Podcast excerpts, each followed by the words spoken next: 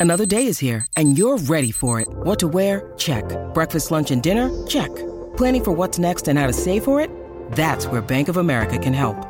For your financial to-dos, Bank of America has experts ready to help get you closer to your goals. Get started at one of our local financial centers or 24-7 in our mobile banking app. Find a location near you at bankofamerica.com slash talk to us. What would you like the power to do?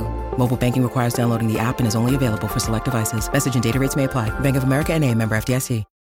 When you need mealtime inspiration, it's worth shopping Kroger, where you'll find over 30,000 mouthwatering choices that excite your inner foodie. And no matter what tasty choice you make, you'll enjoy our everyday low prices, plus extra ways to save, like digital coupons worth over $600 each week. You can also save up to $1 off per gallon at the pump with fuel points. More savings and more inspiring flavors make shopping Kroger worth it every time. Kroger, fresh for everyone. Fuel restrictions apply. Celia Chronicles is a Media Chronicles production.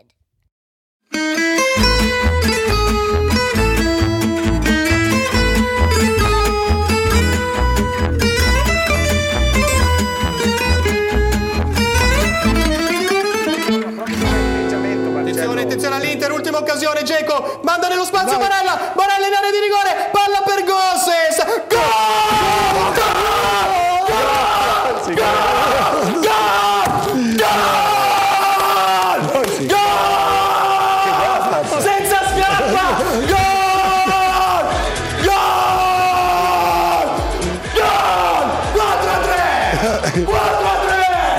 No, ma non ci credo che cosa. 4 a 3! Incredibile finale a Firenze. Vince al 96esimo con Mkhitaryan. Hi, everybody. Welcome to Serie Chronicles' latest episode. Uh, Mina and I are recording in the United Kingdom where we have a new Prime Minister, Mina. And it's not uh, someone from the produce aisle, it's a person, not lettuce, uh, which we're a little bit disappointed about. we probably shouldn't get too political. We'll get we'll get in trouble if we go down that path. And there's plenty to say about Italian politics as well. But um, never dull, is it? Never dull, is it here at the moment? No, I mean, if you guys didn't know, there was like a lettuce and they were trying to figure out who was going to outlast it, our prime minister or the letters. But, um, And the yeah, lettuce they keep- one. and we're just wondering if it's going to be engaged in any more races. this, is, this is how much UK likes sport, by the way. Like we, we have a competition for everything. You know? So, um, Dear. oh, Nikki, how are you doing? I'm all right. I'm I'm I'm I'm having a crazy day, Mina. Today's a mess, but that happens sometimes. You know what else is a mess, Mina? Is every defense in Serie A this weekend. I'm exaggerating slightly, but there were three games in which teams scored four goals. I think we should start with the most chaotic of all of them because it really was chaotic, which was uh, Fiorentina 3, Inter 4. I feel like we've been hinting at for a while this idea that, oh, okay, now we really are back to Pazza Inter. There's no more pretenses about it. We've had Antonio Conte's regular and strong era at Inter, and now we have the Pazza Inter. This was I don't even know. I, I don't even know what to think about this game, Mina. I've been writing about this game and I and I still don't actually know what like I think about this game because on the one hand, some remarkable resilience from Inter. They went 2 0 up. I agree. They got picked back to 2 2. They took the lead again. They got picked back at 3 0. They got the goal again in injury time. On the other hand, they absolutely should have been on 10 men from the moment DiMarco put his studs on Bonaventura's uh, knee in the penalty box, which um, the referee Valeri didn't even spot at first. The VAR booth picked it up and, and sent him there. He ends up giving the penalty and and then doesn't doesn't even book DiMarco, which I cannot understand. I cannot understand how you see that challenge and don't think it's worthy of some sort of card. Mina, I don't know what what was your overarching feeling by the end of this game? Inter back, or this was just madness from top to bottom? I actually don't have much to say about Inter. I don't think they did too much wrong. I mean, look, this was a game that I genuinely thought was done and dusted until Dimarco just turned into a psychopath. Um, but no, I'm joking. Yeah. But until he committed that error, I really thought that this was just an easy win for Inter. It is pretty much like I predicted. For me, when they asked me like which team I think was going to win this, I was like, Inter, it's, it's fine. You know, it's away from home. They're always scared about Fiorentina, but they've had really good results there, like against Fiorentina in the last 12 games. So, and then, you know, there was that moment and all of a sudden Fiorentina decided that they're going to be up for this challenge and they're going to try again in this game. And even though, look, even though they conceded three goals, like one was a penalty, I don't actually have much to criticize them for. I think it's, everyone had their moment. When Lautaro Martinez and Barella are in the kind of form that they're in right now, I find them unstoppable. And I, I really do think when Lautaro Martinez shows you the full extent of the, the weapons that he has in his arsenal, it is stunning to watch. You know, three goals from his left foot, three with his right, four goals in the last three matches. I mean, he's just, he's been amazing. Barella is now taking part in 50 goals in Serie A. No one at his age has managed that. It was such a good finish, that first goal as well. I really enjoyed it. It was a striker's finish. Poi mette Barella in area di rigore, rete! E l'Inter passa subito, ancora Nicolò Barella, che assist però di Lautaro Martinez, prima il velo, poi il filtrante in piena area di rigore della Fiorentina, abbraccio collettivo l'Inter, passa subito, dopo nemmeno due minuti Fiorentina 0, Inter 1, ha segnato ancora Nicolò Barella. Yeah, and, and, I don't know if you heard the commentator, but he keeps going having a go about Barella, who was always up in the referee's face. And I'm like, yeah, that's fine. Yeah, but no one complains when Barcelona do it. You know, so like, you know, go on and do that if you have to. Let, let the Italians do it. But like, I have more of an issue with Fiorentina. And I just, I, I, guess most of the things I have to say is the fact of why did you go to sleep until you got the penalty? You know, where is your pride and comeback? Like, why did they have to give you a, a an open invitation to come back into the game before you did? Secondly, I like the changes made to make it 2-2, but by having so many attackers, where's your balance? Your defense, I think is, is so bad. Like it is that defense for me. Like if you can't score a goal, then at least know how to cover back at the back, you know? And that really bothers me. And most of the things that I have to say have to do with, you know, I don't think they have a great team. I think I don't understand the purpose of Dodo. Like if I was there, I would just be like, well, you're just not playing at this moment in time. Like never, you know, like Dodo is somebody that I cannot handle watching. Like I really cannot. And I, and I feel sorry for them from an attacking point of view, but I do think that if you can't score goals and at least know how to defend it the way at, the back. And yes, there is so much to say about the referee is fine. I, I totally get that. I don't feel like Dzeko's was a foul, by the way. I don't necessarily see that one. But I definitely mm-hmm. think that Dimarco should have been sent off. So I, I understand that. But it's Paolo Valeri, right? Like he always makes, he's like the Rocky Horror Show. There's always one massive mistake, you know, at one point. And then what happened afterwards between Rocco Commisso demanding an apology from Inter and I, I what's going on with Fiorentina? Like, I don't understand, you know, and then beating up that fan who celebrated the Inter goal at the end. I, I feel like there's just, there's a, a lot of problems there with that club that they really need to mend because they're going to start spiraling out of control. And I can understand why that they feel hard done by in this match. And I totally understand, especially a goal that I feel like Mkhitaryan had no idea that he was scoring. But the rest of it, I'm more worried for Fiorentina than I am about thinking that Inzaghi and, and his Inter are back. I never really thought they were out of it. And I don't even know if they're back in it either, because like I said, this is a really topsy turvy season where there isn't anyone barring Napoli that look to me like they're very capable, steady, and consistent at all times.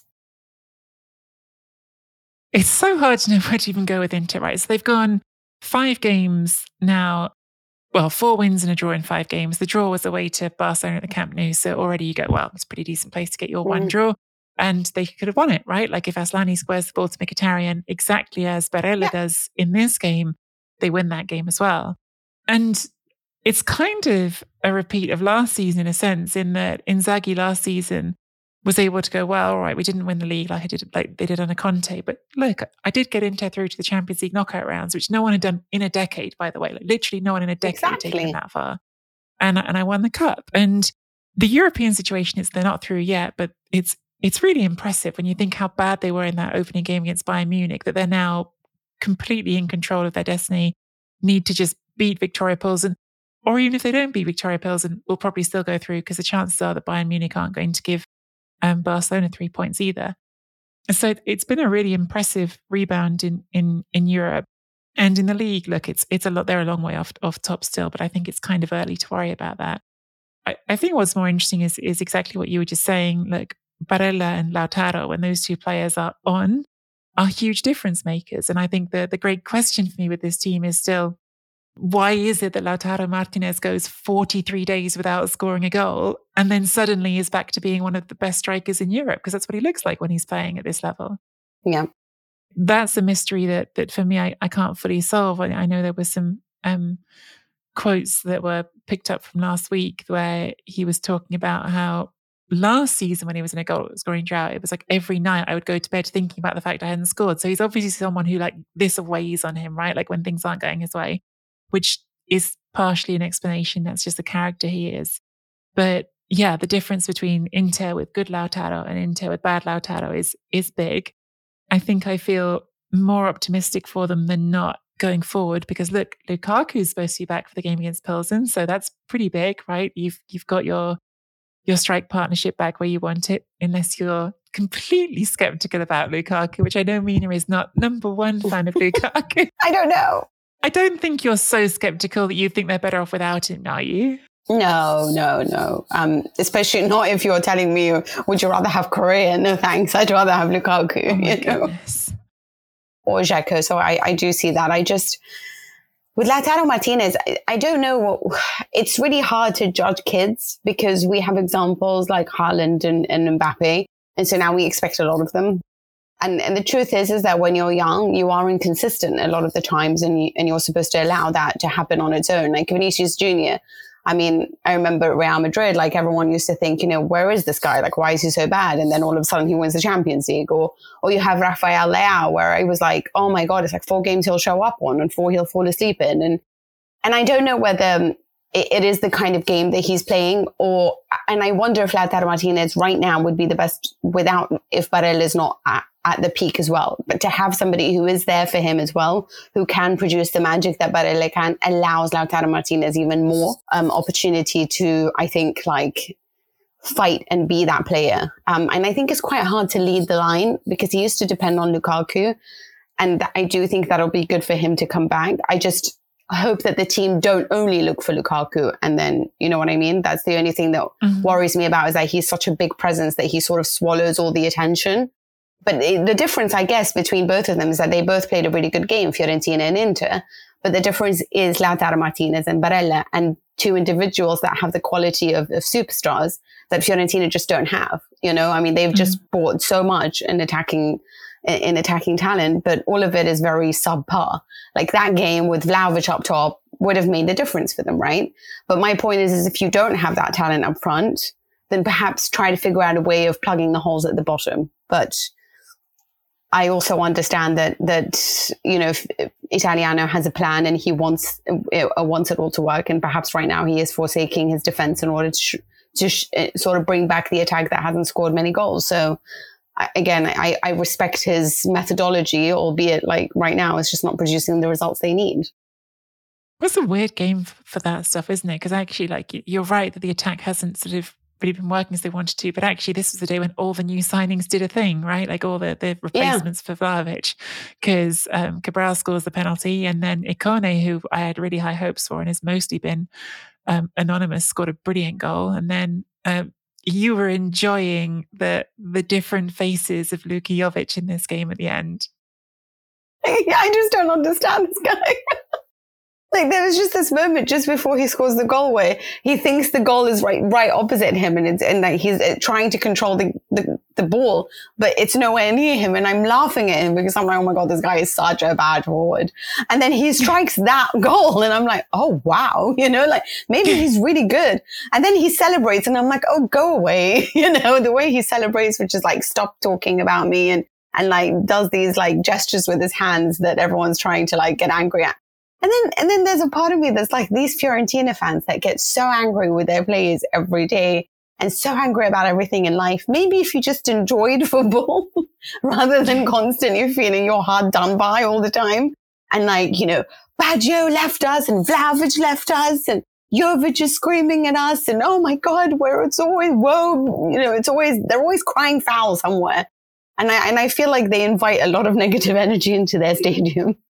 I did mean to clarify before when you were saying about the stuff that went on with the directors and in the stands. Just to be absolutely clear, so no one's ambiguous on this, uh, there was the, an, a situation with the directors where Fiorentina directors were accused of sort of verbally abusing Inter directors, and and then there was talk of of someone having hammered on the door of the interchanging room.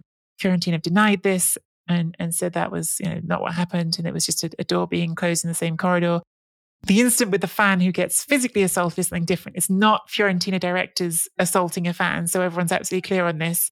That was yes, that's a separate thing that, that went important. on. There was a video, yeah, um, of of an Inter fan who got who got um, attacked in the in the stadium for celebrating. Become a member at patreon.com forward slash Serie A Chronicles for regular bonus episodes and content. Sports Social Podcast Network.